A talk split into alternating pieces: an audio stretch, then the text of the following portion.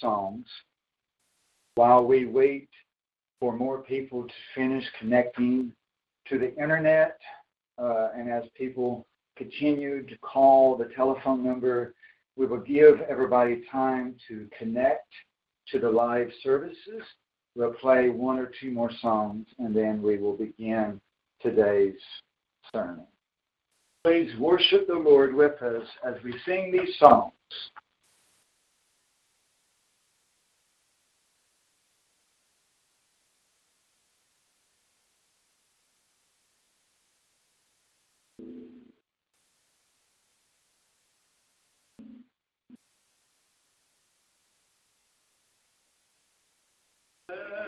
we have a great high priest,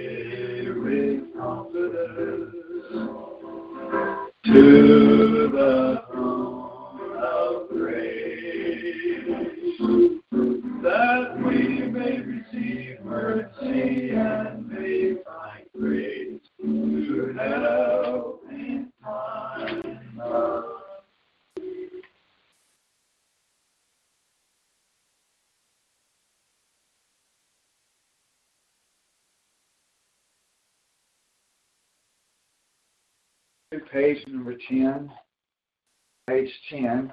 And if you don't have a copy of our songbook, you can turn into the Bible, to the book of Psalm, chapter 57, because this song is from the Bible. Psalm chapter 57 in the Old Testament. Psalm chapter 57, verses 7 through 11. Verse 7, 8, 9, 10, 11. Again, it's Psalm chapter 57, verse 7 through 11. This comes from uh, the Bible, and uh, it, it might not be word per word, it might not be exact of exactly the way it's worded in the Bible.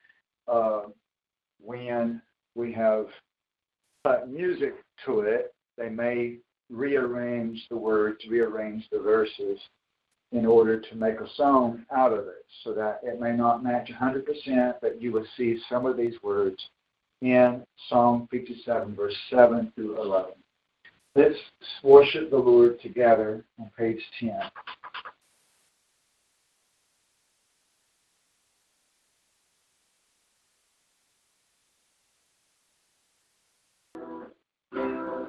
Called My Heart is Steadfast, O God.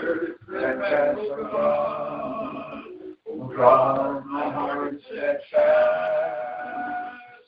I will sing, yes, I will sing praise.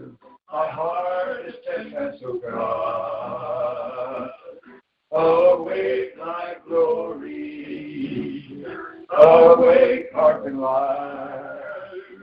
Awake, my glory. Awake, heart and life. I will awaken the dawn. And give thanks unto thee, O Lord, among all.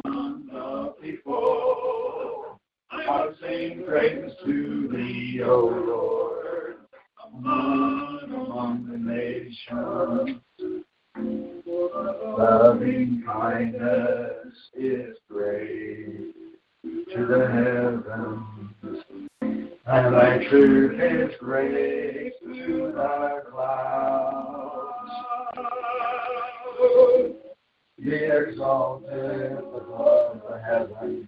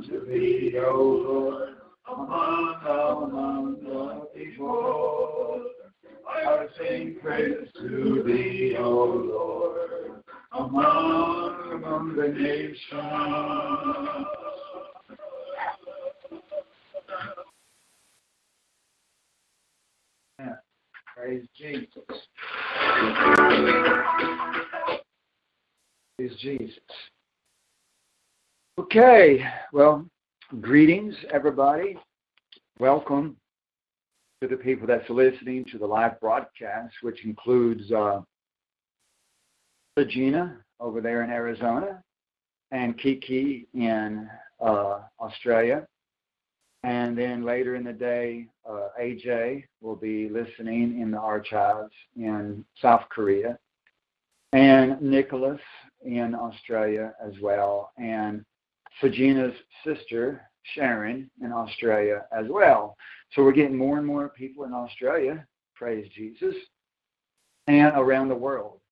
Uh, don't forget Meekness in Zimbabwe, and Brother Seth in Ethiopia as well. They're not able to listen to the services because they're in Africa and the internet problems that exist there, but they will receive the sermon notes in the mail there in Africa.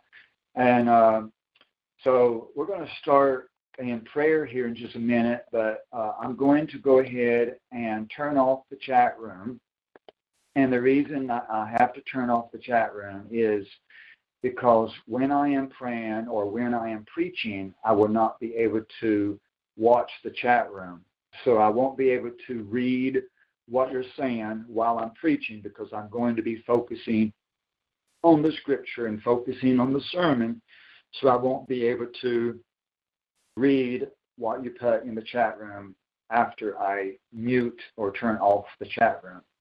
And also, this is to prevent troublemakers, atheists, and mockers and unbelievers to prevent them from coming into the room, causing trouble, telling lies, and stuff like that at a time when I cannot do anything about it because I cannot see the chat room while I'm preaching. So, to avoid troublemakers, I have to turn off the chat room. Okay, so the chat room is turned off now. Now, if anybody gets disconnected, if anybody gets disconnected from the services, all you need to do is to come back into the room, uh, exit out. You might have to sign out and then sign back in, come back into the room. And if that still does not work, you can try calling the telephone number, which is on the website at isawthelightministries.com and look for the page about services, which is if you go to the, the menu, the menu on the website, look for the part that says more pages. And when you click on more pages, then look for the part that talks about uh, services or or audio, and you will find about the services. Once you find the page that talks about how to listen to the services, you will find the phone numbers listed there, and and you can call in over the phone if if the internet uh, gives you problems.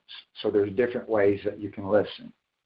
And there's a phone number for Australia, and there's a phone number for people in the United States as well. Uh, and I won't be able to give people uh, a chance to talk in this chat room because this is not really a chat room to be talking with one another and asking questions. That that's really not why we're here today. We're not here for a chat room, but we are here to listen to the sermon. So I'm going to move the computer over here closer to where I will be preaching from. And after I get the computer moved over here, then we will go into prayer.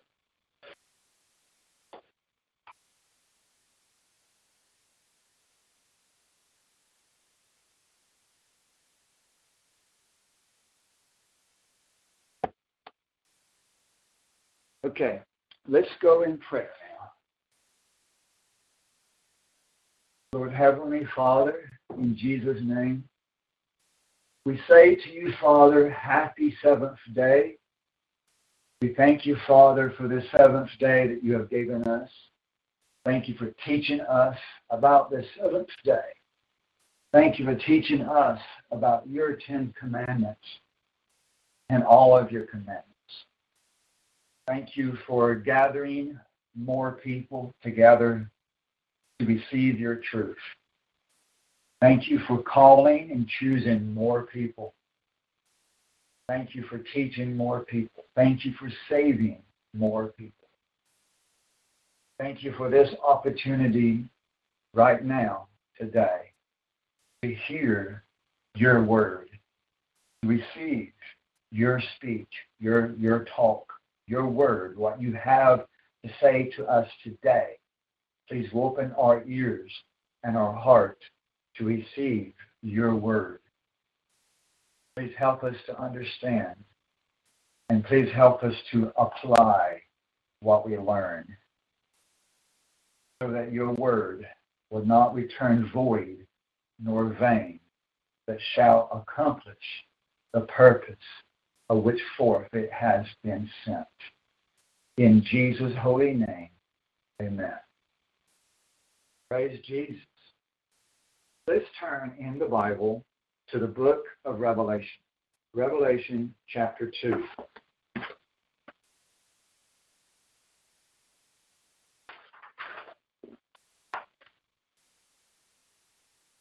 Today is November the 3rd, 2018 AD, in the year of our Lord and Savior Jesus Christ.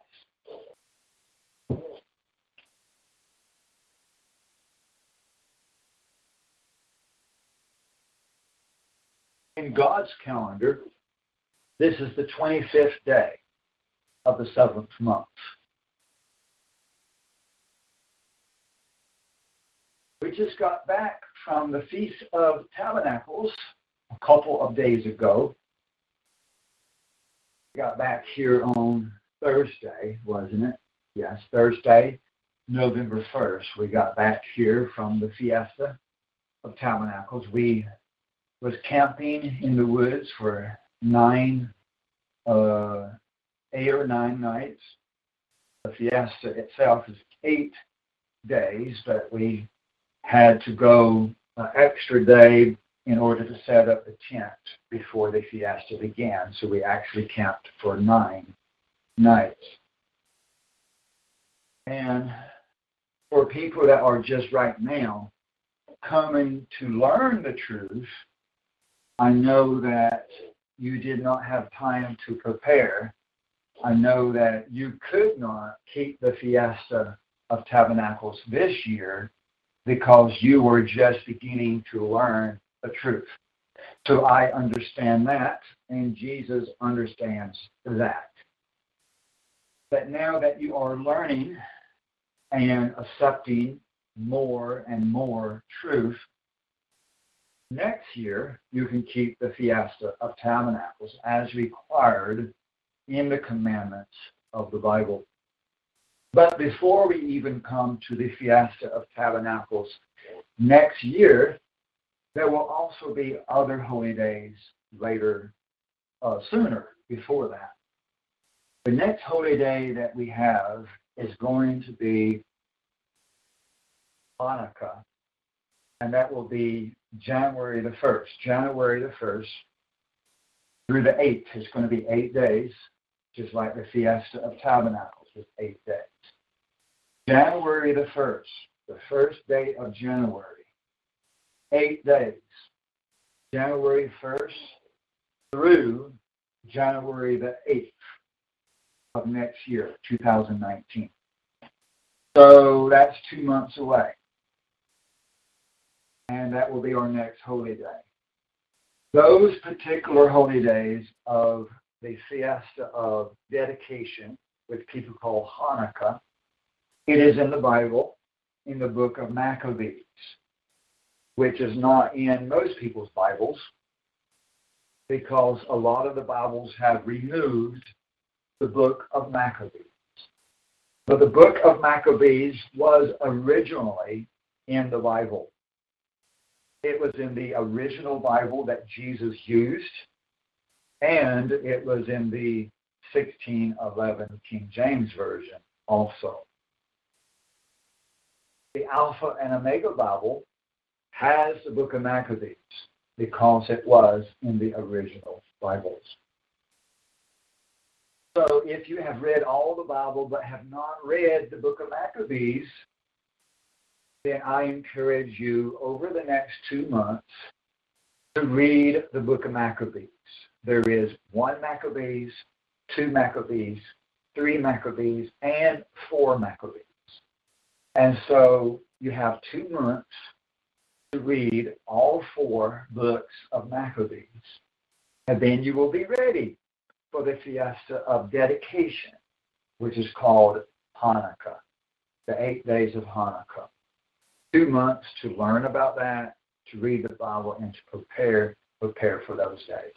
We will talk more about that later in the coming weeks and it is on the website. You can learn about it on the website. And also on the website at IsawTheLightMinistries.com. On the bottom of every page, there is a search box where you can type in a word or, or words that you're searching for. So if you cannot find the article or if you don't know where the article is in the website, you can go to the bottom of any page on the ministry website and type in the search box what you are looking for, and it will give you the search results. So you can type in the word Hanukkah, and it will search the entire website, and it will show you every page on the ministry website that talks about Hanukkah. And so you can read about it and find the article very easily like that. And that is true for any topic, for any subject. You can type in what you are looking for, and it will give you every page on the website that talks about whatever the word is that you're looking up in the search box. That is on the website. You don't have to go to Google. You don't have to go to any search engine. You can use the search box that is on the bottom of every page on the ministry website to do your searching of the topic, any topic, at the ministry website. Now let's talk about today's topic, today's subject. What we are talking about today is how to hear the voice of God. That is the title of today's sermon How to Hear the Voice of God. That's very important. Amen. Very important how to hear the voice of God. In Revelation chapter 2, verse 7, Revelation chapter 2, verse 7, he who has an ear, let him hear what the Spirit says to the congregations of called out ones. To him who overcomes, I will grant to eat of the tree of life, which is Jesus, which is in the paradise of Theos. The Alpha and Omega Bible translates the word God to the word Theos. And the reason for that is the original Bibles used the word Theos. That is the Greek word for God. But it is also the uh, original uh, agent old Hebrew word for God. It is not just a Greek word. Theos is also a Hebrew word. It was originally Hebrew before it was Greek. And most people pronounce Theos as Theos or something like that. Theos, Theos, Theos, yeah. Most people say Theos or something like that. But that's not truly correct. That is not correct to say Theos. Even though if you go to YouTube or encyclopedia or dictionary or Strong's Concordance, all these different websites will tell you pronounce it as Theos, but they are all wrong. Because I have studied very much and researched very much about the original Hebrew language and the Greek and the conclusion that I must come to is that it is theos because the first part of the word is the, T H E, in Hebrew would have had the, the the sound rather than the sound. So it's, it's pronounced differently from what the books would tell you. So that is what John wrote. John, one of the 12 apostles, one of the 12 disciples of Jesus, John, wrote the book of Revelation. And when he wrote this verse, he would have wrote Theos. He did not write the word God, because the word God is German, and John did not write German. He wrote Hebrew and Greek. There is nothing wrong with the word God. We can say God. There is nothing wrong with saying God. But I am translating the Bible and trying to use the original words. Now it says here that he who has an ear, let him hear what the Spirit says. The Spirit is the Holy Spirit. The Spirit is the Holy Ghost of Jesus Christ. Amen. So he who has it, he, he who has an ear, let him hear what God says. The Holy Spirit. Amen. The Holy Ghost. But how? How? We're going to learn that. But first, let's go down to verse 11. Verse 11. He who has an ear, let him hear what the Spirit says to the congregations of called out ones. He who overcomes will not be hurt by the second death. Second death. That verse proves that some people will die two times. Not just one time, but two times. You cannot have second death without dying a second time. Amen. The congregation of called out ones, that is talking about us. That is the translation for the word church. If you look at any other Bible, it will say church. But the original word was not church. The original word was the Greek word ekklesia. Ekklesia. And that word means a congregation of called out people.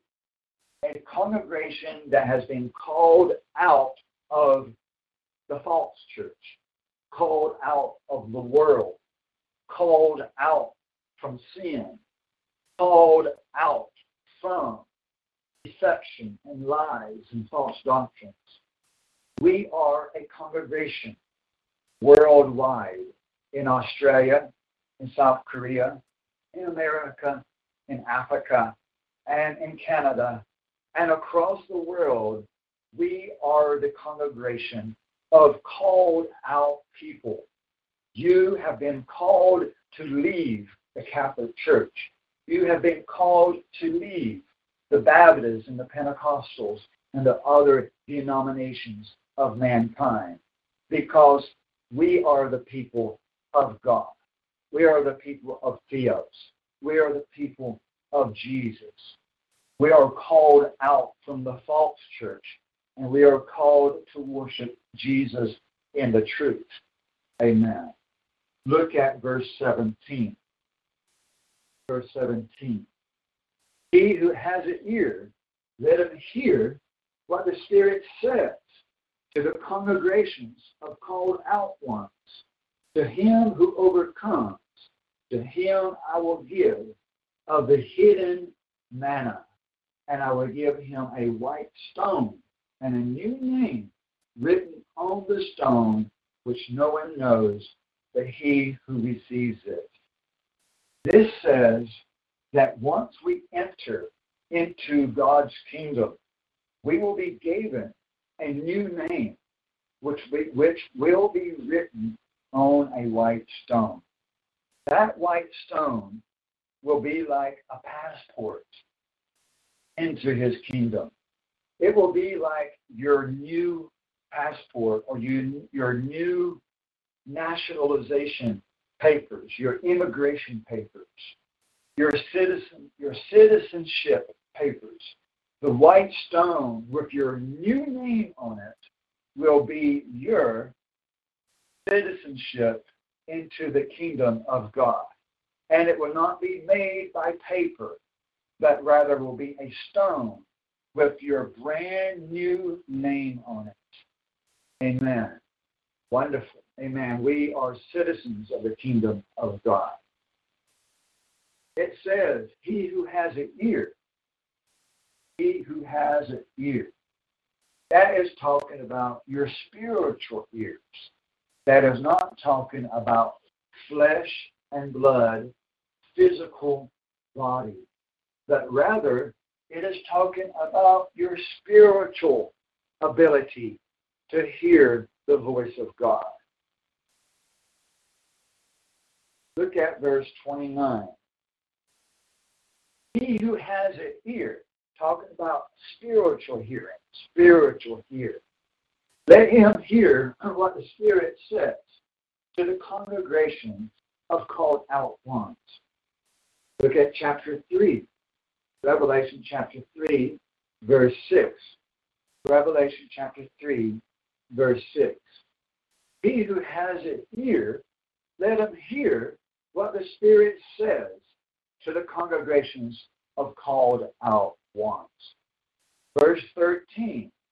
He who has an ear, let him hear what the Spirit says to the congregations of called out ones. Verse 22 He who has an ear, let him hear what the Spirit says to the congregations of called out ones. It says this seven times. Seven times, same words. Anytime that the Bible repeats itself and uses the same words over and over, then it is very important that you listen to what he is saying. Amen. He says it over and over to get your attention, to let you know that it's not coincidence, to let you know it's very important to listen and to pay attention. Amen. He wants us to listen to Him.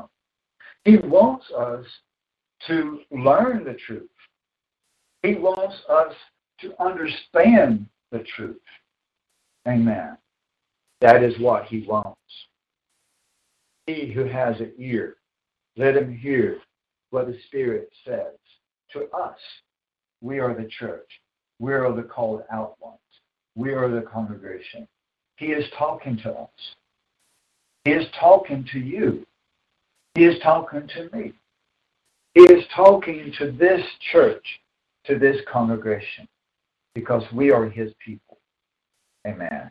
And we are His children. But how can we hear the voice of God? I will tell you how. Let's go to the book of 1 Corinthians, chapter 2. 1 Corinthians, chapter 2.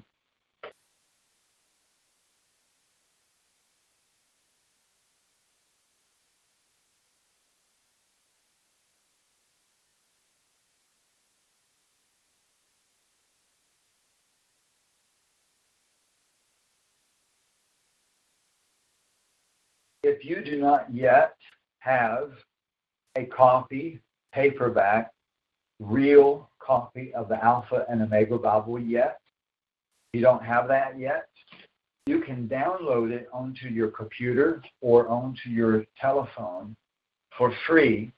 You can download a electronic copy that you can read on your computer. And everybody still needs a physical paperback copy also. But until you receive your paperback copy, you can use the electronic copy on the internet that you can download onto your computer. You can download it onto your smartphone, your mobile phone, your cell phone, and use that until you get your paperback copy. And you can find that on the website also. 1 Corinthians chapter 2, verse 9. 1 Corinthians chapter 2, verse 9. But just as it is written, these things which the eye has not seen and the ear has not heard, the ear has not heard, and which have not entered the heart of mankind. All that Theos has prepared for those who love him. Most people read this verse and wrongfully assume that it means that we cannot know anything.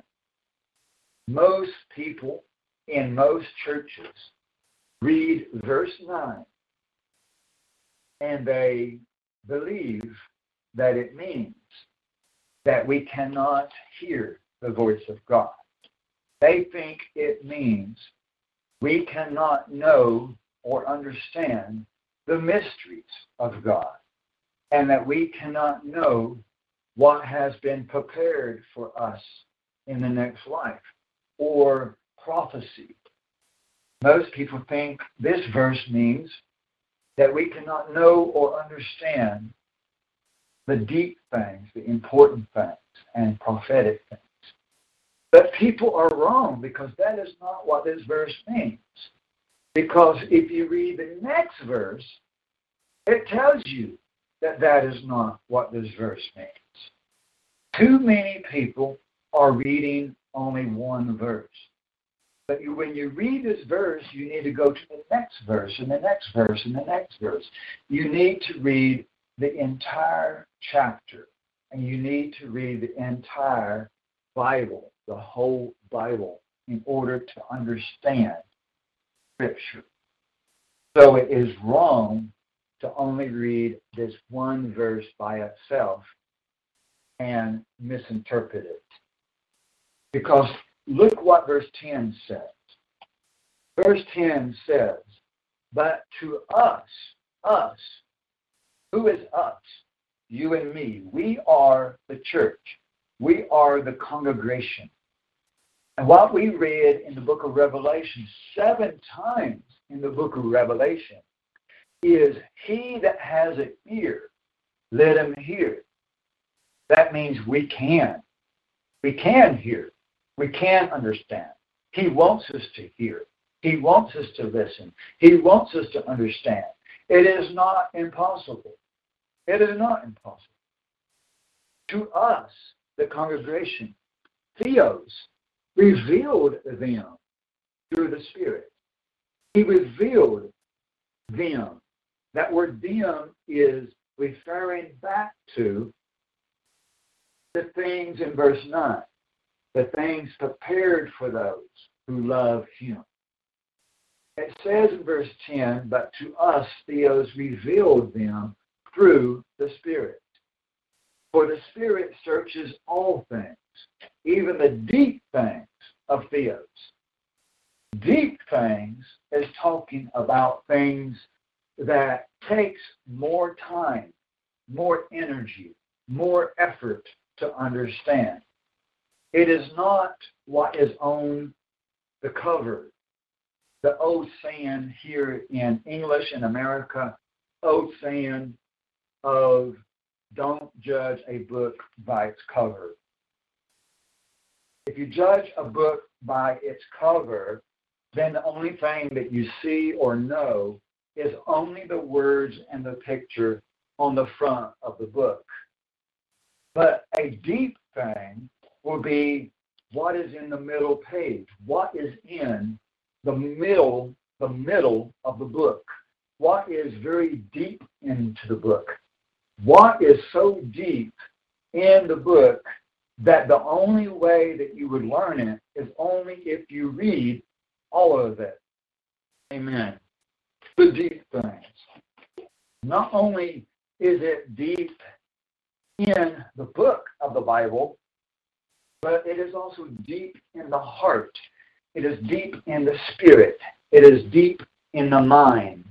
It is something that cannot be learned unless you're looking for it or unless God reveals it to you. And it is also required that you have the Spirit of God in you. As we're going to read in the following verses, it explains that you cannot understand the deep things without the Spirit of God. Here in this same verse, verse 10, he says that he reveals these things through the Spirit, through the Spirit, or by the Spirit. It is revealed. It is not revealed just by a dictionary. It is not revealed just by an encyclopedia or a website. It is not revealed only by human knowledge or human intelligence or human education. You can go to college year after year after year after year. You can go to college for 10 years. You can go to college for 100 years and still not learn the truth about the Bible. Amen. Because the people that are teaching in the college about the Bible, they themselves do not understand the Bible. Amen.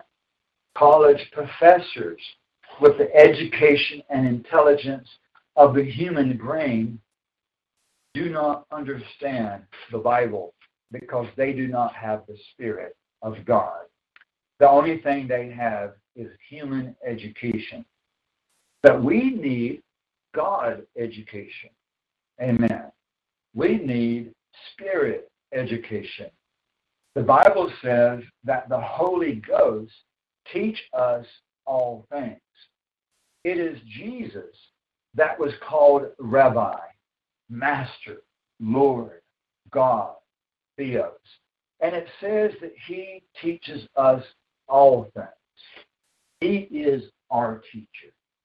The Bible also says that he has called or chosen and appointed human teachers as well. But those human teachers that God has called, that God has chosen, is not the teachers in the college of a human brain or a college of a brick building, but rather in church, in the congregation of Jesus Christ. The teachers that God has called, the teachers that God has chosen, is the pastor and the apostle, the evangelist and the prophet of the Bible. These are the people that teach us the Word of God, not by human education, but rather by God education. But it still requires also the Spirit of God.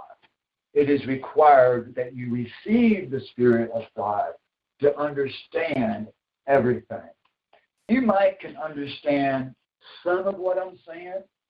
You might can understand some of the ministry website the basic things, the elementary things, such as the seventh day, the Sabbath.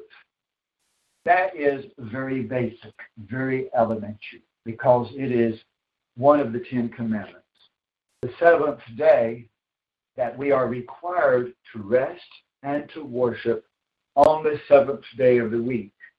That is very, very basic. That is very beginning of understanding and accepting the truth. But to understand deeper things, to understand the mysteries of God, you must receive the Spirit of God that gives you the ability to understand the deep things of God. Let's continue to read in the Bible. Verse 11. Verse 11. For who among men knows the things of a man except for the spirit of the man who is from Theos, so that we may know the things freely given to us by Theos. Uh, I think I may have skipped a word or two there or a verse. My eyes are a little blurry, so I'm going to read verse 11 again. Verse 11 For who among men knows the things of a man except, the spirit of the man which is in him. Even so, the things of the Theos no one knows except for the spirit of Theos. Verse 12 Now we have received not the spirit of the world, but the spirit who is from Theos, so that we may know the things given to us by Theos. It says we may know, or we can know, we may know. It is not impossible. It is not impossible to know prophecy. It is not impossible to understand the hidden mysteries, the deep things of God. It is not impossible to understand what is going to happen in the future. We can know these things. The Bible says so. We can, we will know these things. Verse 13. Which things we also speak, not in words taught by human wisdom, but in those taught by the Spirit, combining spiritual thoughts with spiritual words. But a natural man, talking about the physical man, does not accept the things of the spirit of theos, for they are foolishness to him, and he cannot understand them because they are spiritually appraised. Amen. The atheist, the unbeliever, and the people in the false church, they reject the truth that we share with them because they do not have the Spirit of God. And they cannot understand the spiritual truth. They cannot understand the scripture. They cannot understand the Bible. They cannot understand the truth because they are not saved. They do not have the Spirit of God. Amen. Verse 15 that he who is spiritual appraises all things, yet he himself is appraised by no one. What does the word appraise mean?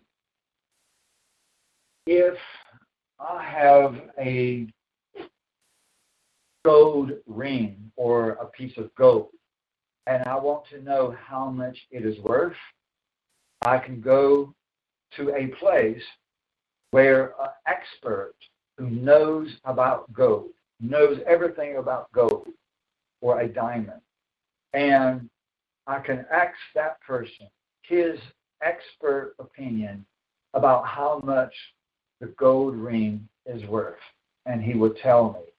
And that is called getting it appraised. Having an expert determine how much something is worth, what is the value of it. You can get you can get a diamond appraised, or you can get a gold necklace appraised, which means which means you have somebody to tell you how much it is worth. So verse 15, he who is spiritual appraises everything. In other words, he who is saved, he who has the Spirit of God, he who has a spiritual mind and thinks with the Spirit of God, we will judge everything to see how much it is worth. We will judge a doctrine to see how much it is worth. We will judge a teaching, a doctrine, a belief to see how much it is worth. We will judge a website or a article to see how much it is worth. When we go to a website, we pray over it every time. Every website, we should be doing this because on the internet, the internet is full of lies, snares, traps of the devil, deceptions, false teachings, false prophets, false churches. The internet is full of lies. Most of the internet is not worth anything. Most of the internet has no good value. It is not real gold. It is fake gold. And it is trying to steal your truth. The internet, most internet ministry churches are trying to steal your reward from God and trying to deceive you, lie to you, and trick you so that you would not believe the truth. So every time you go to a ministry website, you need to spiritually appraise it, which means spiritually judge it to see how much it is worth to God. Is that website telling the truth? Or is that website junk? Is that website a lie? Is that website from the devil? Or is that website from God? We need to judge the value. Is it junk or is it important to God? Most, most of the internet is junk. And how do we know? How do you know which website is the truth and which website is junk? Is through the Spirit of God. You must have the Spirit of God, and you must be praying, and you must be reading the Bible and studying the Bible and asking God, is this website the truth? Or is it junk? Is it a lie? We should ask our Heavenly Father for the truth and for spiritual understanding. And we should take all things in prayer. Amen. Let's continue to read verse 16. Verse 16 says, For who has known the mind of the Lord, he that he will instruct him, that we have the mind of Christ. It says we have the mind of Christ. So anything that Christ knows, we can know. We can. We can know anything that Christ knows. It is not impossible. And the reason it is not impossible to know everything that Christ knows is because we should not be thinking with our physical brain about spiritual things. Because it said that the natural person, talking about the physical flesh and blood, your physical brain, cannot understand the spirit. Because your physical brain is not spirit. Your physical brain only understands what you can see with your eyes. Your physical brain can only understand what it can see in front of it, what you can touch, what you can taste, what you can smell, the physical things of the world. To understand spiritual things, you must think with the mind of Christ. It is only by the spirit mind, the Spirit, the Holy Spirit, the Holy Ghost, the mind of Christ, that we can understand the angels and we can understand God and we can understand the Bible and the deep things and the hidden mysteries. Amen. So, how do you hear the voice of God? Step number one receive the Spirit. We must have the Spirit of God. It said, He that have an ear, let him hear what the Spirit says. You cannot hear the Spirit with your physical ears all the time. Sometimes you might can, but most of the time you cannot hear the voice of God with your physical ears. Sometimes you can, but most times you cannot hear the voice of God out loud. So you must have the Spirit of God, the mind of God, the ears of God, the eyes of God, the mouth of God. If God lives in you, then you have all of this. If God lives in you, then you have the mouth of God, the eyes of God, the ears of God, the hands of God, the feet of God. Because we are the body of God. We are the body of Christ. The Bible says so. The Bible says you are, we are the body of Christ. We are not God, but God is in us, and He walks in us. He sees through our eyes, He listens through our eyes, and everything we see and we hear God sees, God hears. If you see it, God sees. If you hear it, God hears it. Amen. And vice versa. Amen. If God sees it, if God hears it, then we also should be able to see it and to hear it. We should have his same emotions. When God cries, we should feel his tears in our body. When God is sad, we should be sad. When God is angry, we should be angry. When God is happy, we should be happy because we should feel God in us. And if we become more spiritual thinking, more spiritual in our heart, more spiritual in our mind, more spiritual in our life, and we will feel the emotions of God.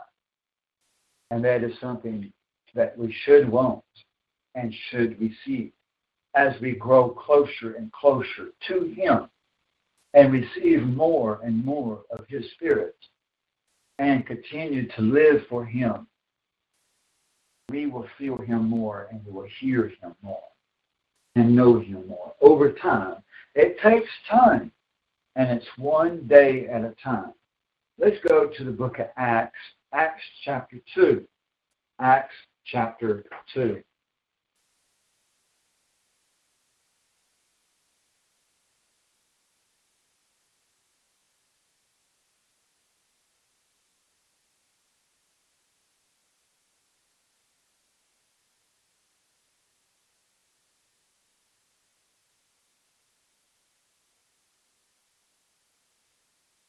Acts chapter 2, starting in verse 37.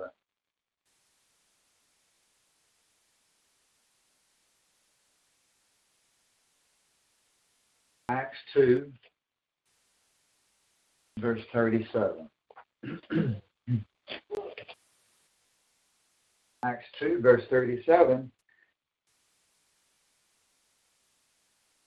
Peter was preaching. Peter was sharing the word of God to these people, and it was the day of Pentecost, which is in the summertime. It was summertime, it was Jerusalem, and Peter had just got done preaching the word of God. Verse 37 Now, when they heard this, when they heard the sermon that Peter preached, they were pierced to the heart. That means they were convicted of their sins. They felt guilty. And said to Peter and to the rest of the apostles, Brethren or brothers, what should we do? These people heard the word of God. They heard the sermon which Peter had preached. And they became feeling guilty about their sins because of what they heard Peter say. A sermon should make people feel guilty sometimes. Amen. And it should help you to want to serve God more. These people said, What should we do? They wanted to know how to get saved. And verse 38, Peter said to them, Repent. Repent. That word repent means turn around. That's what it means. Turn around. Which means you stop going the wrong direction, the wrong way, and you turn around and go the correct way you have been on the wrong path, the wrong road, going the wrong direction. You have been sinning. You have been keeping pagan holidays. You have been going to a false church. You have been believing the lies of false religion. You have been going the wrong direction. Repent means to stop go stop going the wrong direction turn around and start going the correct direction. It means to stop keeping the pagan holidays and begin keeping the true holidays.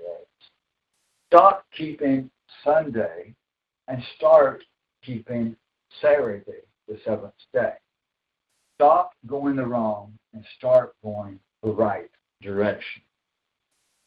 So that's what Peter said to do, is to repent, to change direction, to turn around.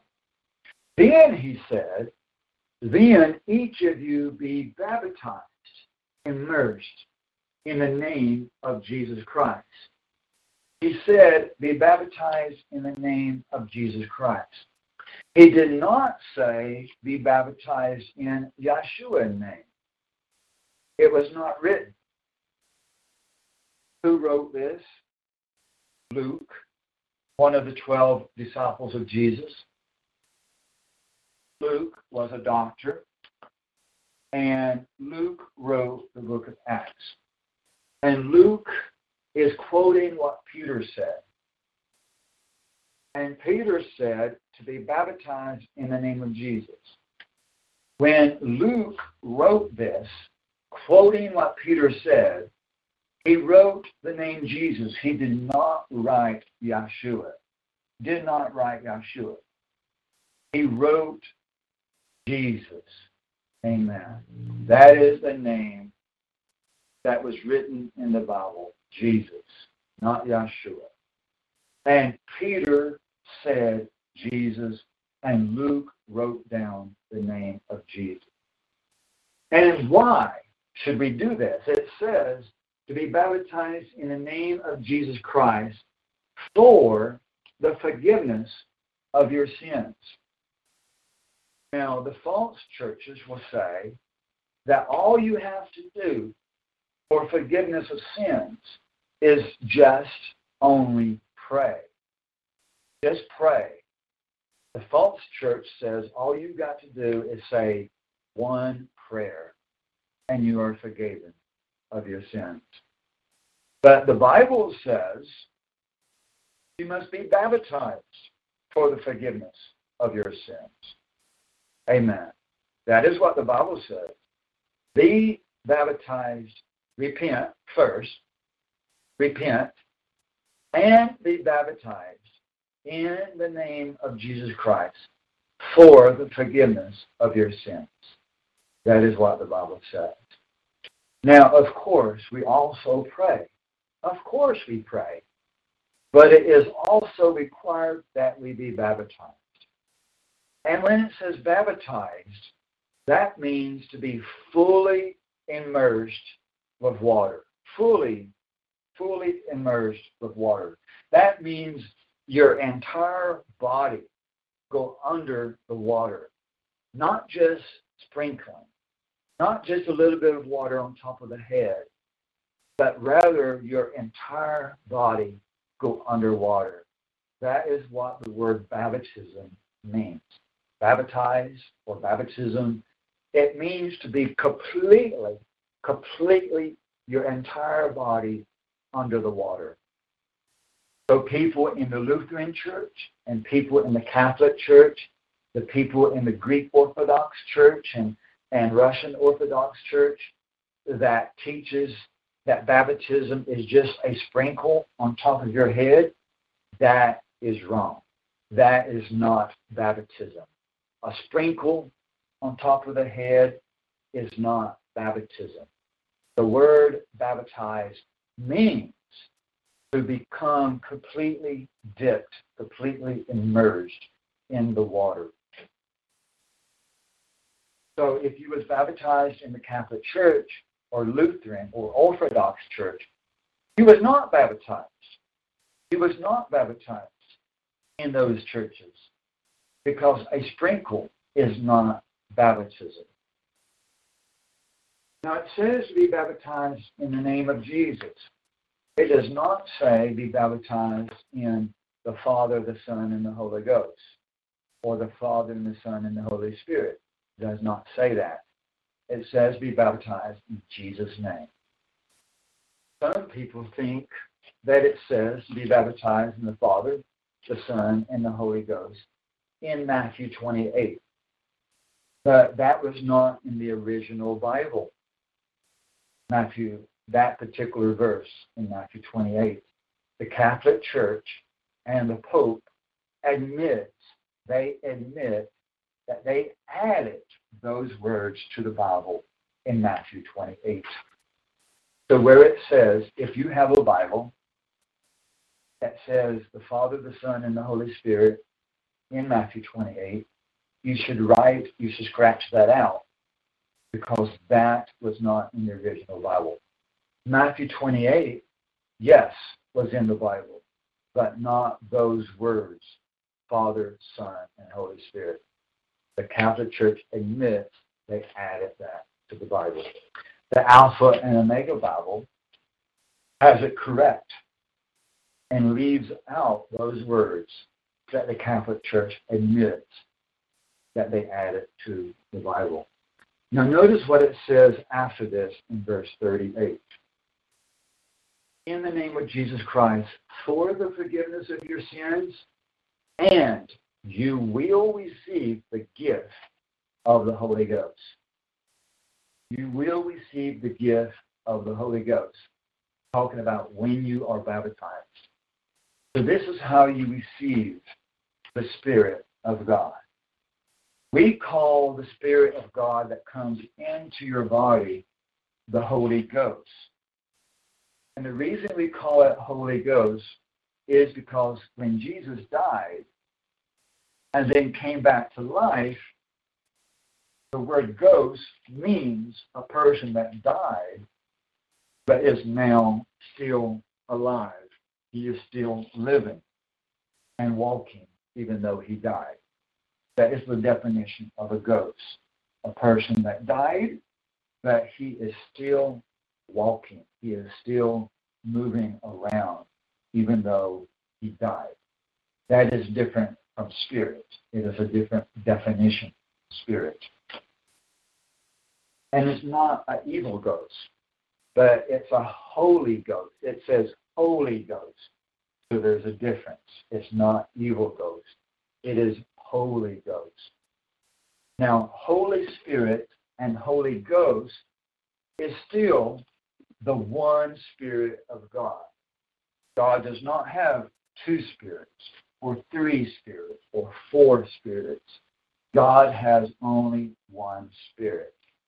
But we call His Spirit Holy Spirit when it is referring to Him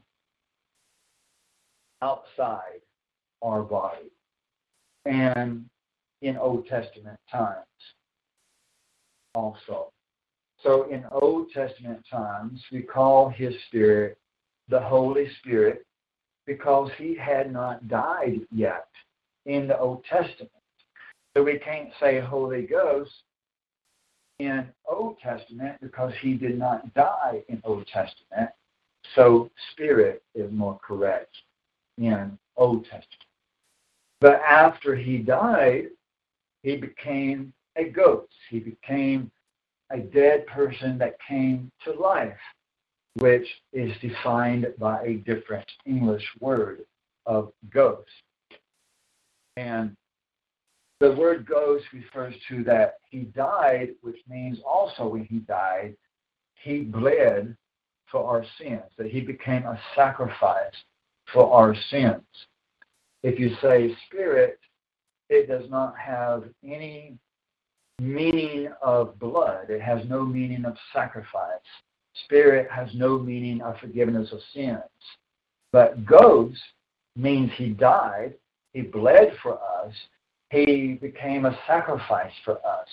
So the word goes in the New Testament, when we refer to that we are receiving the part of God that died for us. Remember that when Jesus came to the earth in the form of a human baby at birth, that was only part of God. Jesus is God. The only part of God came down out of heaven and came by birth to Mary. And that is only part of God. And that part of God is the only part of God that died for us. The rest of God stayed in heaven, and Jesus prayed to the rest of God. It is not two different spirits or three different spirits. No. It is one spirit, one person, one God, one being. But only part of him came to earth. And only that one part of him died for you. And that one part is what we call the Holy Ghost. But the part that stayed in heaven and never came to earth, that is what we call Holy Spirit. They are the one same Spirit. They are the same Spirit, but two different parts of the Spirit. For example, I can call my left hand, I'll call it my left hand. My right hand, I call it my right hand. But I am one person. I have two parts. I have my left hand, I have my right hand. But I am one person. God is one person, one spirit. But part of him stayed in heaven, and the other part came to earth. That part that came to earth is the Holy Ghost, the part that died, the part that bled for us, became sacrifice for us. But the part that never came down from heaven, that is what we call Holy Spirit. So the Holy Spirit and the Holy Ghost are two different parts of God. But He is one Spirit, one person, one God. I hope that really helps you to understand the difference between Holy Spirit and Holy Ghost. So it says here that when you are baptized in the name of Jesus for the forgiveness of sins, you receive the Holy Ghost, the part of God that came and died for us. That is what helps you to understand the Bible when you receive His Holy Ghost. That is the Spirit of God, one Spirit, one person, one God. And that Spirit of God that we call the Holy Ghost gives us the ability to have the mind of Christ, to think like Christ, to think like God, to feel His emotions, to see things the way He sees things. That when we turn on the television and there's something on TV that is evil, God inside us, the Holy Ghost inside us, tells us that is evil. Turn it off. We feel it. We hear it. We hear His voice speak to us. That is evil. Turn it off or turn the channel. Same thing with radio. Same thing with a website. If we have the Holy Ghost in us and the Holy Ghost inside us sees a website that is junk, the Holy Ghost says to us, that website is junk. Delete it. Turn it off. Go back to I Saw the Light Ministries. Amen. So how do you hear the voice of God? Repent, be baptized for the forgiveness of your sins, and receive the Holy Ghost. Then the Spirit of God be in you, and the Spirit of God help you to hear what the Spirit says to the congregation of called out ones. To drive a car, you need a driver's license. To hear the Spirit of God, you need the Spirit of God. Amen.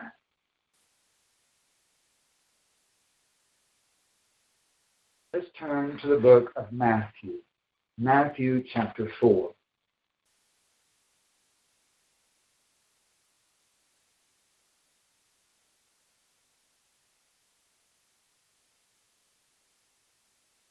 Matthew chapter 4, starting in verse 1.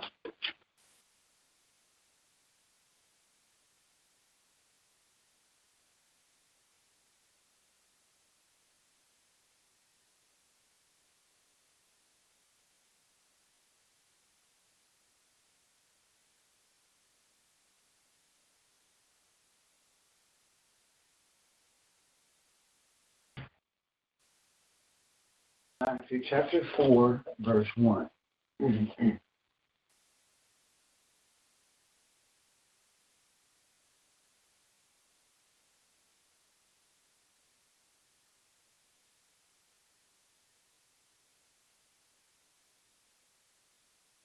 Oil. Uh, brought it there.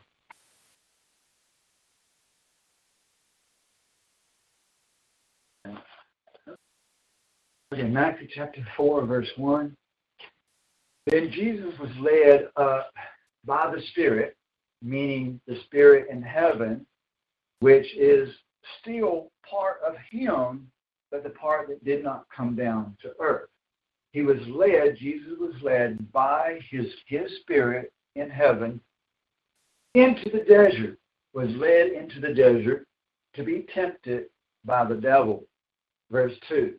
And after he had fasted 40 days,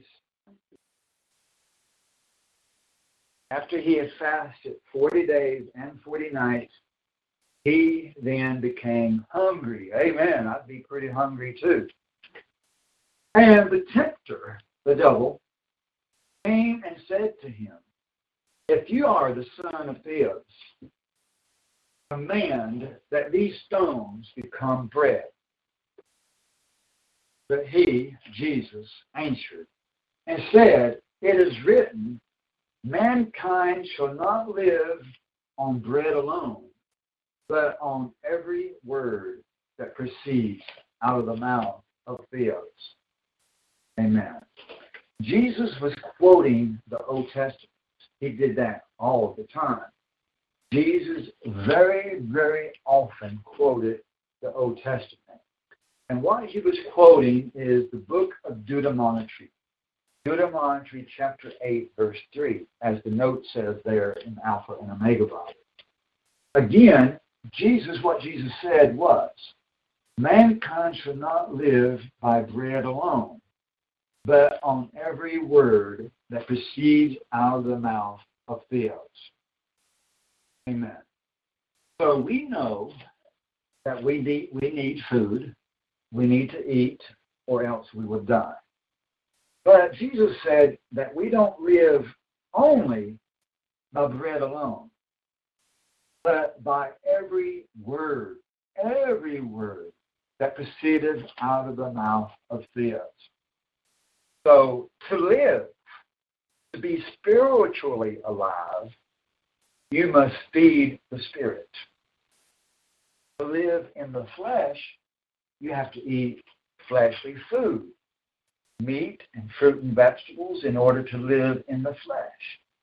But to live in the spirit, to think in the spirit, to talk in the spirit, to listen to God in the spirit, to hear the voice of God, we must feed the spirit by the word of God by every word that comes out of the mouth of Theos. So if we want to be alive in the Spirit, we must feed the Spirit the Scripture. To hear the voice of God and what God is saying to us, we need to be reading the Bible. And I recommend that you read the Bible every day, including the book of Maccabees, one Maccabees, two Maccabees, three Maccabees, four Maccabees. And you will find these books of Maccabees in the Alpha and Omega Bible. When you receive the Alpha and Omega Bible, you will find the book of Maccabees, also the book of Tobit, the book of Judith, the book of uh, Baruch, and other books of the Bible that has been taken out of most Bibles so the Alpha and Omega Bible puts these original Bible books back into the Bible. Amen. Every word that proceeded out of the mouth of God would include the Apocrypha. It would include the book of, book of Maccabees. That is Scripture. Amen. And notice also that Jesus said this in the context or the setting of when he was fasting. And because that he said it while he was fasting, we need to understand that fasting is important to understanding the Word of God. Fasting is important to hearing what the Spirit is saying to the church. If we want to hear the voice of God, we need to read the Bible, but we also need to be fasting. And fasting is very much neglected or avoided in the false church. But in the true church, we should be fasting. Amen. And when you first start fasting, you need to start small. You need to start with fasting for only three hours or six hours. Then the next time you fast, fast for six hours or 12 hours. Then the next time you fast, fast for 12 hours or 18 hours or 24 hours. Then the next time you fast, fast for one day or two days. Then the next time, two days. And you keep doing this and, and build up, you exercise and improve your ability to fast. Now, that is just for example. You do not have to follow that exactly the way I said it. It don't have to be exactly three hours, and then exactly six hours, and then exactly nine hours, and then exactly 12 hours. These are just examples that I am giving. You are free to fast whatever whatever number of hours that you can fast and that you want to start with, and then continue to do that. And then the next week or two weeks later, add three hours onto it, or add six hours, or add 12 hours, however much you think you can do. Now, the Bible never tells us exactly how to fast. It does not. It never tells us exactly how to fast. So there's no Bible verse that says that when you fast, that you must not drink water. It does not say it. Even though Moses and Elijah and Jesus did fast without water, no food and no water. That is how they fasted sometimes. But it never tells us that that is the only way to fast it. It does not say that. And it also never tells us that that is the way we must fast. We must face reality that we are not as strong spiritually nor physically as strong as Moses or Elijah or Jesus. Because here in the Western world, in Australia, in America, in South Korea, we are very weak in our spirit and we are very weak in our bodies because we are very accustomed to eating a whole lot, eating much, much, much, much food all the time, big meals and processed foods with lots of chemicals that is weakening our body. And we are not accustomed to exercise and walking, and we are very weak in America. Weak people, weak bodies, sick bodies in America. It should not be that way, but that is the way that it is. Moses, Noah, Elijah, Jesus, those people that fasted for 40 days with no water and no food, they were physically and spiritually very, very, very strong men. They were uh, people that uh, did not have the poison in the food that we have now that weakens our bodies. They did not have the television and the radio and the magazines and the internet that weakened our spirits. So for us to ever be able to fast for seven days or 14 days or 21 days or 40 days, before we're able to do that, we first must repent. We first must continue to strengthen our bodies and the Holy Ghost in us. We must strengthen our mind, our spirit, our body, and become very, very, very close to God before we try to fast for 40 days or 20 days or seven days. Because if you try to fast on physical ability or as a babe in Christ or as a person that's only been baptized for one month or six months, you're not going to be able to do what Moses did. You're not going to be able to do what Elijah did or Jesus did. You have to start small. You have to train your body. You have to train your mind. And you have to uh, grow in your ability of what you can do. God does not want us to kill ourselves. God does not want us to commit suicide or go to the emergency room because we're starve ourselves to death. You cannot serve God if you kill yourself. So start small. Start small. Start with three hours, six hours, 12 hours, one day. Start really small. And I always drink water when I fast. That's me. That's me. That is what I need because of my medicines, because of my physical sickness, because of my physical weakness. I drink water. And if you want to fast without water, then that is between you and God. And I think it's a wonderful thing for a person to fast without water. But I cannot do it. And I believe in the mercy of God. I believe in the grace of God. I believe in the love of God that He knows what I'm able to do and what I'm not able to do. And there is no commandment in the Bible that I go without the water when I fast. So every person is different. And some people are able to drink water when they fast, and other people are able to fast without water. Some people can fast one day, some people can fast seven days, some people can fast 40 days. But we are not all the same. We are all different. We are different people with different bodies. Amen.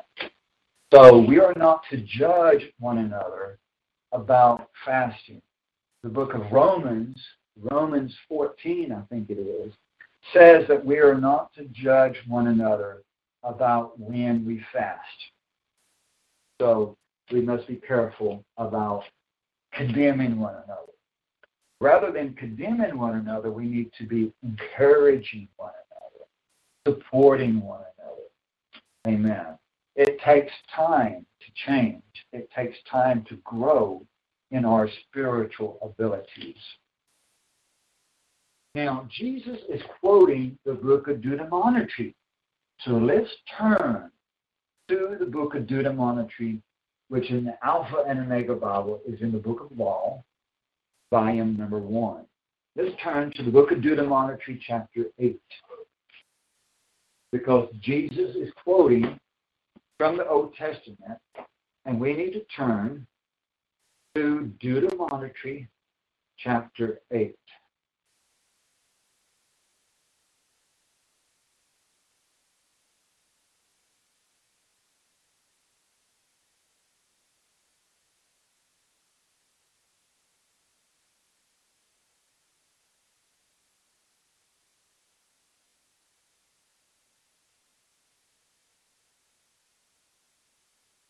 Deuteronomy chapter 8.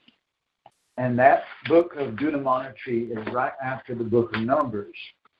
So if you if you find Genesis, then Exodus, then Leviticus, then Numbers, then Deuteronomy. Deuteronomy is the fifth book of the Old Testament. Genesis, Exodus, Leviticus, Numbers, and then Deuteronomy. Deuteronomy chapter 8.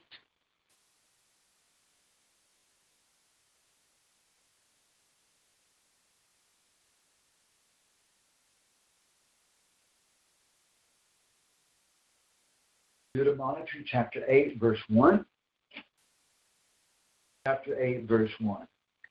You shall observe to do all the commands which I charge you today, that you may live and be multiplied, and enter in and inherit the land which Jesus your Theos swore to give to your forefathers.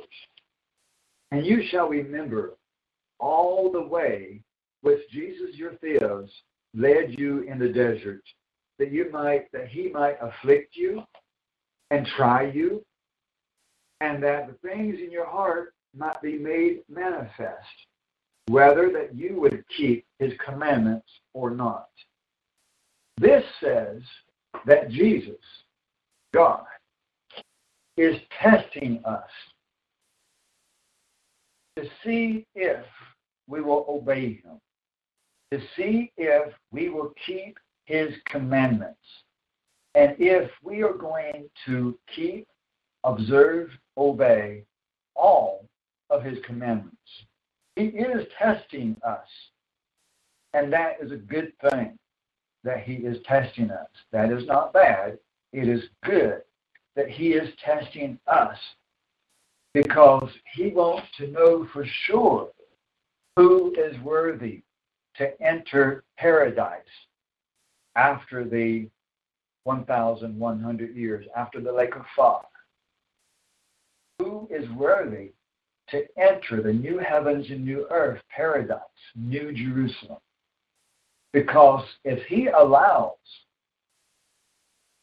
a sinful person who is not worthy to enter paradise, then paradise will be corrupted, defiled. Paradise will not be paradise if he allows in bad people. So he must test you. He must test me. He must test every person. He must test your husband, your wife, your children, your brothers, your sisters, your friends.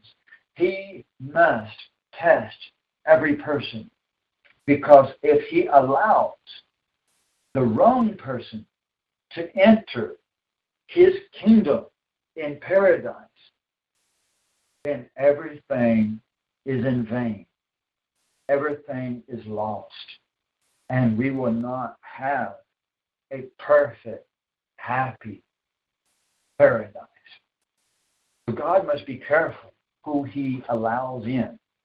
He must be careful who he allows to immigrate, immigrate into his kingdom, into his government, into his nation of God. God does not allow everyone to enter into his nation. They first must repent. They first must agree to keep the Ten Commandments. They must agree that there is no God but Jesus. They must agree to keep the seventh day, to keep the Ten Commandments, to keep the holy days, because he will not allow people into his nation, his kingdom, that are rebellious, wicked, sinful. This is a good law. It is his perfect immigration law. Amen. And it was the original immigration law in the Bible. Originally, no one could come into the nation of Israel unless they agreed to worship the God of Israel. They had to agree to the seventh day and the holy days. They had to agree to the Ten Commandments. They had to agree to baptism, even in the Old Testament. They had to agree to baptism. Even in the days of Moses, even in the days of Noah, they had to agree to baptism and to the Ten Commandments. Even before, even before Moses was born, they had to agree to the Ten Commandments and the holy days and baptism even in the days of Adam and Eve, there was baptism, there was the seventh day, there was the holy days. Always. This has always been. The Bible says that Jesus does not change, that Jesus is the same today, yesterday, and tomorrow. Jesus is the same forever. Amen. We serve the same God that Moses served. We serve the same God that Noah served and Elijah served and Paul and Peter and Luke and John. We have the same God. The God of the Old Testament is the same God of the New Testament. Now let's read Deuteronomy chapter 8. And what verse was I in? You Britain. my lovely wife, Brittany, sitting here. Is verse 3 the next verse I need to read? verse 3 says, And he afflicted you and straightened you with hunger, or made you suffer with hunger, and fed you with manna, which was the bread from heaven, which was uh, a natural honey, is what it was. It was honey from the local insects, which God made, which your forefathers did not know. They knew not. That you might, that he might teach you. He is the teacher. But he also called me to be a teacher too. But he is the head teacher. He is the main teacher above me. And I only teach what he teach. I just follow him. I copy him. I teach his teachings. And that he might teach you that man shall not live by bread alone, but by every word that proceeds out of the mouth of Theos shall man live. Amen. People that do not read the Bible, they are spiritually dead. They might be physically alive, but spiritually they are dead if they do not read the Bible. If we are going to be alive spiritually and be able to hear, speak, talk, walk, look, or listen with the Spirit, then we must be eating the Word of God, spiritually speaking. We must be reading the Scripture, all of the Scripture, including Maccabees, Tobit, Judith, and other books that you will find in the Alpha and Omega Bible. Amen. Then you will be able to hear the voice of God better as you continue and you continue and you continue to read the Bible and as you continue to keep the commandments and keep the seventh day and as you continue every week to listen to the sermons and and participate in this ministry, in this work, and become more involved in this ministry. You will be able to hear the voice of God stronger and more often as you as you become more in love with God, even more than you are right now. As you grow more and more and more in love with Him and obey Him more and surrender to Him more, the more you will be able to hear the voice of God. It is a process.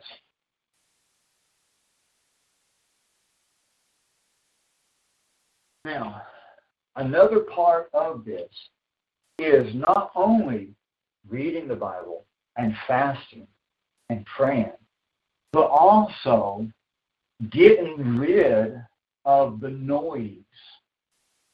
The noise. Get rid of the noise that interferes with hearing the voice of God.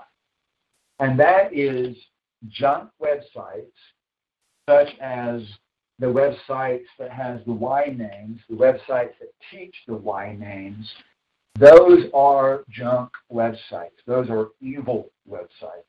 And that is what I call noise. It is people talking on a junk website, people typing words, words that you that you are reading, words that are satanic, words that are the Y names like Yeshua and Yahweh and Jehovah, those are junk words. They are noise to the voice of God. And they interfere with you hearing the true voice of God. Amen.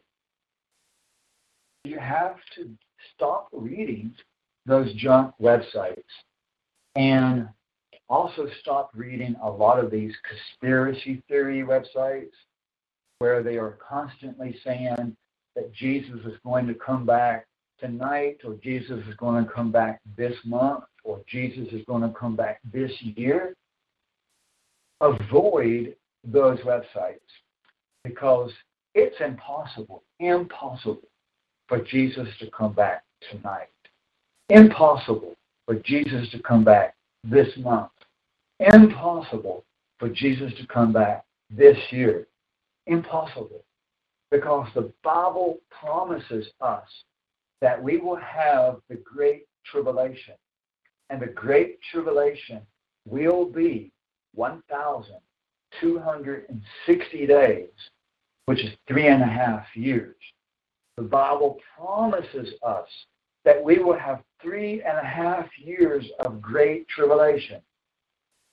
And Jesus cannot come back until we have every day, every month, and every year of that great tribulation be done and finished before he returns. The Bible is true.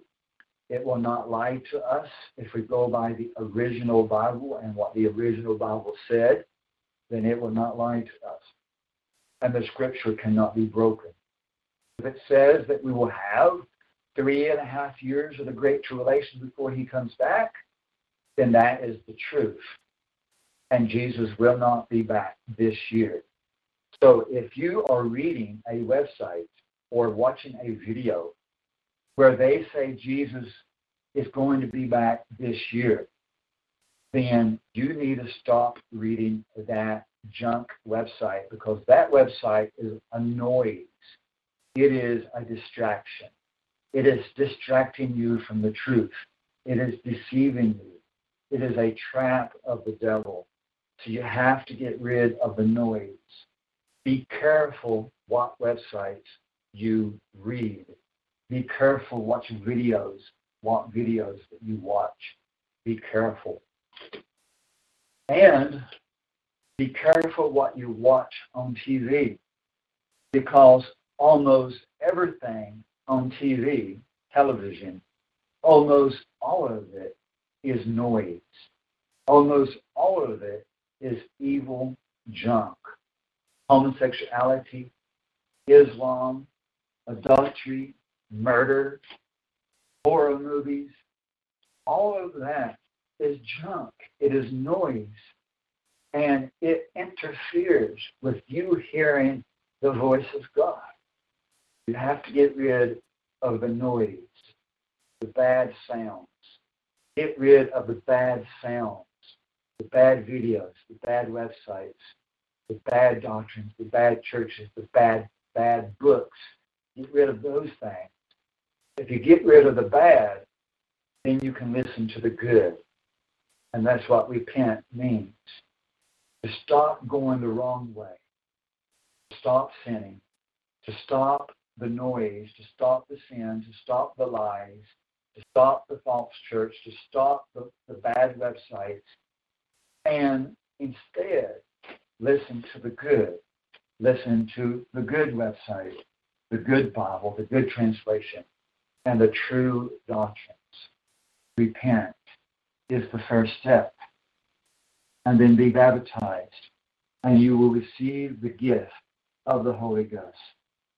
God will forgive you of your sins and then you continue the process every day, every week, every month, every year. You continue to grow in love with God. You continue to learn more truth. You continue to repent. Continue to get rid of more of the noise and listen more to the voice of God. It is a process. Now, I'm going to share with you a miracle testimony of a miracle that happened to me many years ago. I believe perhaps maybe 2007, 11 years ago. I had just recently gotten saved uh, before this, and I was still a babe in Christ, a baby in Christ. I was still young in Jesus. Uh, having recently been saved before this happened. And I heard all these people in the Babylonian church tell me that God was talking to them. And they said, God said this, and God said that. And God said this, and God said that. And I believed in God, and I almost believed them too, that God was talking to them. But I also doubted whether God was talking to them. And I did not know for sure if I should believe these people that God was talking to them. And so one day at church, the pastor's wife and all of us, everybody there, we were all praying and we all had our eyes closed. And everybody in the church building was at the front of the building near the pulpit, the altar. Nobody was sitting in their chairs. All the chairs were empty. We were all gathered together in prayer at the altar. When we finished praying, the pastor's wife gave her testimony. She said in her testimony that years before that, she was at a church and she was praying with her eyes closed years before that. And she said that she felt something drop into her lap, into her on her legs. She opened her eyes and saw what had dropped in her legs, what had hit her legs. And it was a little box, an index card box, where all these index cards were inside this little plastic box. And on every little card was names of people that they were praying for. And she said, God, what does this mean? And God said, These are your people, and they are my people. She looked around to see who put this box of cards in her lap on her legs. And the only person that could have put this on her lap was a little child, a young little boy, maybe around five or six years old. And he had took the box from the altar and had laid it on her lap and just kept walking and just let it there, just laid it there on her lap. Well, that was her testimony. That is what she said happened to her years before that. And we all went back to our chairs, to our seats. And when I got back to my chair, there was a bolt, like a screw, a little screw, a metal screw, in my seat on my chair. And it was not there before. It was not there before. And it was laying in my seat, a little metal bolt, a metal screw. And I picked it up and I said, God, what does this mean?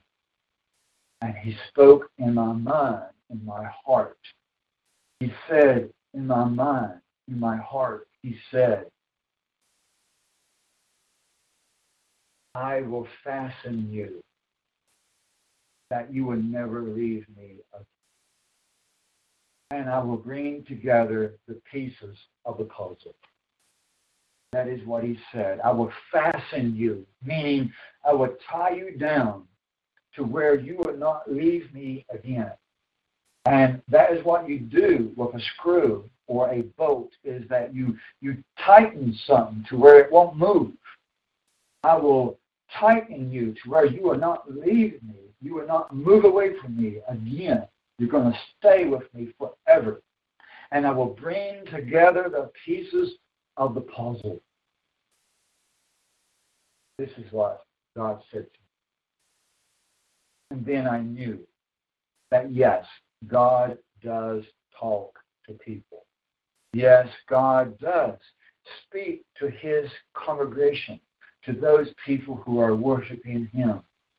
And even though I was going to a Babylonian church at the time, he was speaking to me because I was searching for him. And I was already accepting much truth. I was already keeping the seventh day and the holy days. I was I was living for him and I was repenting.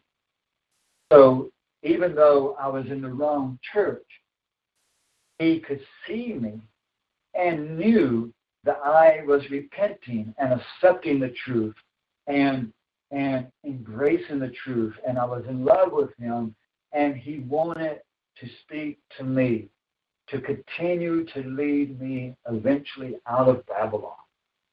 And I did eventually leave that church because I had to, because we all must leave Babylon. But I learned that yes, he does speak to people. And I still carry that boat with me, that screw with me to this very day. I took a string and tied it onto a string and made a necklace out of it. And to this very day, I still carry this necklace around my neck all the time, 24 hours a day, every day, every month, every year since that happened. I carry this around my neck to remind me of that time that God spoke to me. But that was not the last time he spoke to me. Amen. He continues to speak to me all the time. That was years ago. Two weeks after that happened, he spoke to me again. Two weeks after he gave me this boat, this screw, I started waking up every morning with the words in my mind, in my heart, in my mind was the words, a satanic clock off Panther Creek Road. Satanic clock off Panther Creek Road. And at first, I did not know if this was my imagination or if it was God. But I had those same words in my mind every morning, every morning, every morning, the same words in my mind as soon as I woke up. So one day I went down that road, Panther Creek Road, looking for the satanic clock. And there on the side of the road was a sign.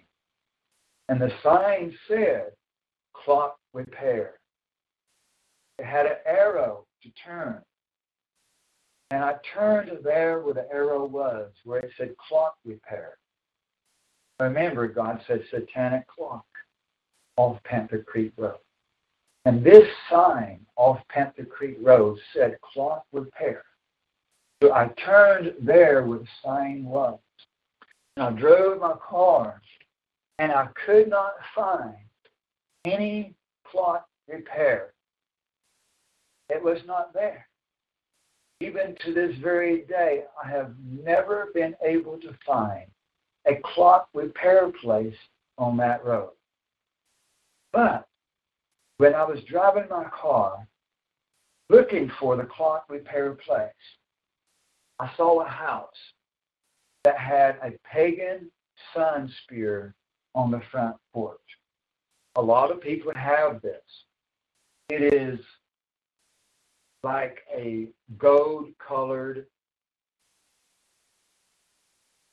graven image of the sun. It's made out of metal or aluminum, and it is like the sun with a bunch of rays, a whole bunch of sun rays around it. This is a pagan, evil symbol. It is sun worship.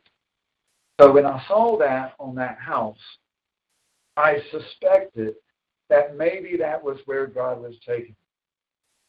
So I turned the car around and I passed the house again and I went past their backyard. And when I looked in their backyard, I saw some wind chimes hanging on a tree, and the wind was blowing those wind chimes. And it looked like I was watching a movie where the wind chimes were blowing in slow motion. And I turned the car around again, and then this third time of passing the house for the third time, I saw something else. And it was a huge bird of prey, some kind of raptor bird that was sitting on top of the old shed in their backyard. This huge, big, large bird in their backyard. And when I saw that large bird in their backyard, I knew for sure this was the house. This was the house that God was taking me to. But then, what was I supposed to do next? I had found where God was taking me, but I did not know what to do.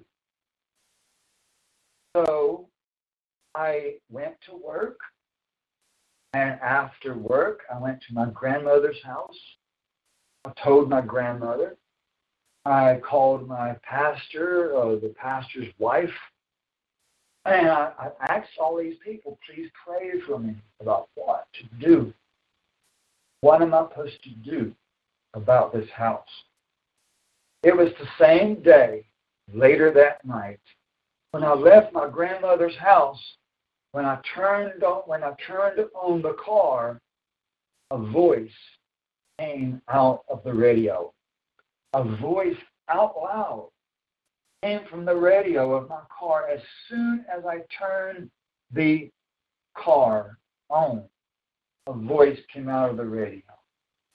And the voice from the radio said, Why has God taken you to this house? Is what I heard out loud from the radio. Why has God taken you to this house? And the next words I heard from the radio was, because you are going to lead that person to Jesus Christ.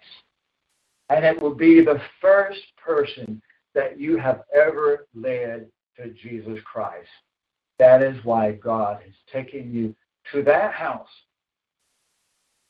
And then the next words from the radio was, why else why else did he put a piece of the puzzle in their backyard? Amen. Why else? Why did he put a piece of the puzzle in their backyard? That bird in their backyard was a piece of the puzzle. And remember that just two weeks before that, God had given me this boat, this crew, and said to me, I will fasten you that you would never leave me again, and I will bring together the pieces of the puzzle. The voice on the radio said, Why did he put a piece of the puzzle in their backyard?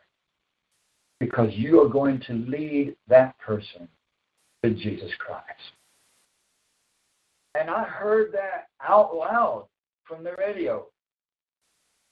And there has been other times, other times also, that God spoke to me through the radio or through the TV or through the Bible or through another preacher or another sermon or another person or a magazine or a song on the radio sometimes it is more in my mind.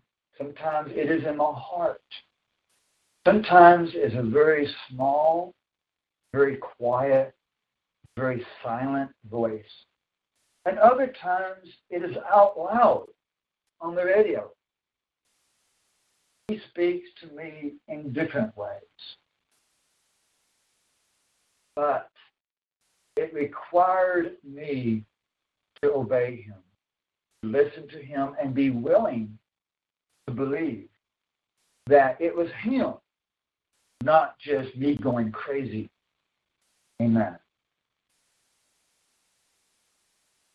God does speak, but we must be willing to obey him. I believe that God speaks to everybody. I believe that God speaks to every one of you in different ways. It might be just by listening to this sermon. Or when you read the Bible, God may speak to your heart while you read the Bible.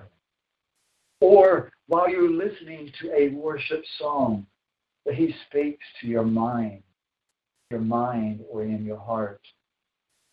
But the way that you will recognize His voice stronger and better is by continuing to read the Bible, continue to surrender to Him, to follow Him, to obey Him, and to believe Him, and to put Him first. Amen. And as you continue to do all these things and fast, He will bless you, speak to you more, and you will learn His voice, and you will learn how to recognize when it is just your imagination, when it is just your words, and when it is His words. You will be able to know the difference after you continue to obey Him more and read the Bible more and fast more and and worship Him more. That's very important. We need to worship God more cut some gospel music on the radio or onto a CD or on the computer. There are a whole list of worship songs on the website at I Saw the Light Ministries. You can go to ISawTheLightMinistries.com and go to the page that says More Pages, and then then look for where it says Audio. And in the audio section, it will have a, a page for music, or you can just search for music on the bottom of any of the pages. And there is a, a whole page of worship music that you can listen to for free. And you can download these worship songs onto your computer. And once you download them onto your computer the first time, you can keep listening to them over and over and over without having to download them from the internet again. You can save them to your computer so that you can listen to them even without the internet if you save them to your computer or onto your phone. And some of these songs is the songs that we sing here, here in the worship service before the sermon, some of the same songs. So you can learn these songs from the website that we sing when you come for services for the sermon, the same songs. And worshiping God is very important, not just on the seventh day of the week, but also in the other days throughout the week. It is very important that you take time during the week to listen to worship music, get down on your knees, raise your hands to heaven, and speak out loud in worship to God. Say, Father, I love you. And ask God to give you understanding. Ask God for the truth. Ask God for discernment and other things that are spiritual to ask God for. Do not ask God only for the physical things like money and rent and cars, but rather you need to also ask God for spiritual things, spiritual discernment, spiritual truth, spiritual understanding, and worship Him out loud and cry to Him and share your heart with Him. Tell Him what you are worried about. Share with God your concerns and your questions. Ask God questions and ask Him for the truth. The Bible says you do not have because you do not ask for it. So if you do not have it, you need to ask for it. If you do not have enough understanding, then you need to ask for it. Amen. God is good.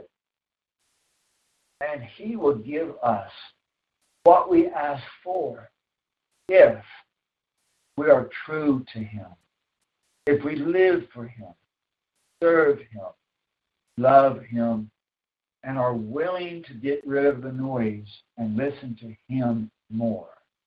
Repent of our sins, be baptized, and He will bless us spiritually. Spiritually. We don't need all the money of this world. We don't need nice houses. We don't need nice cars. What we need is more of His Spirit. And that takes, that requires baptism, reading the Bible, praying and worshiping Him and obeying Him. And you will learn the voice of God more. Amen.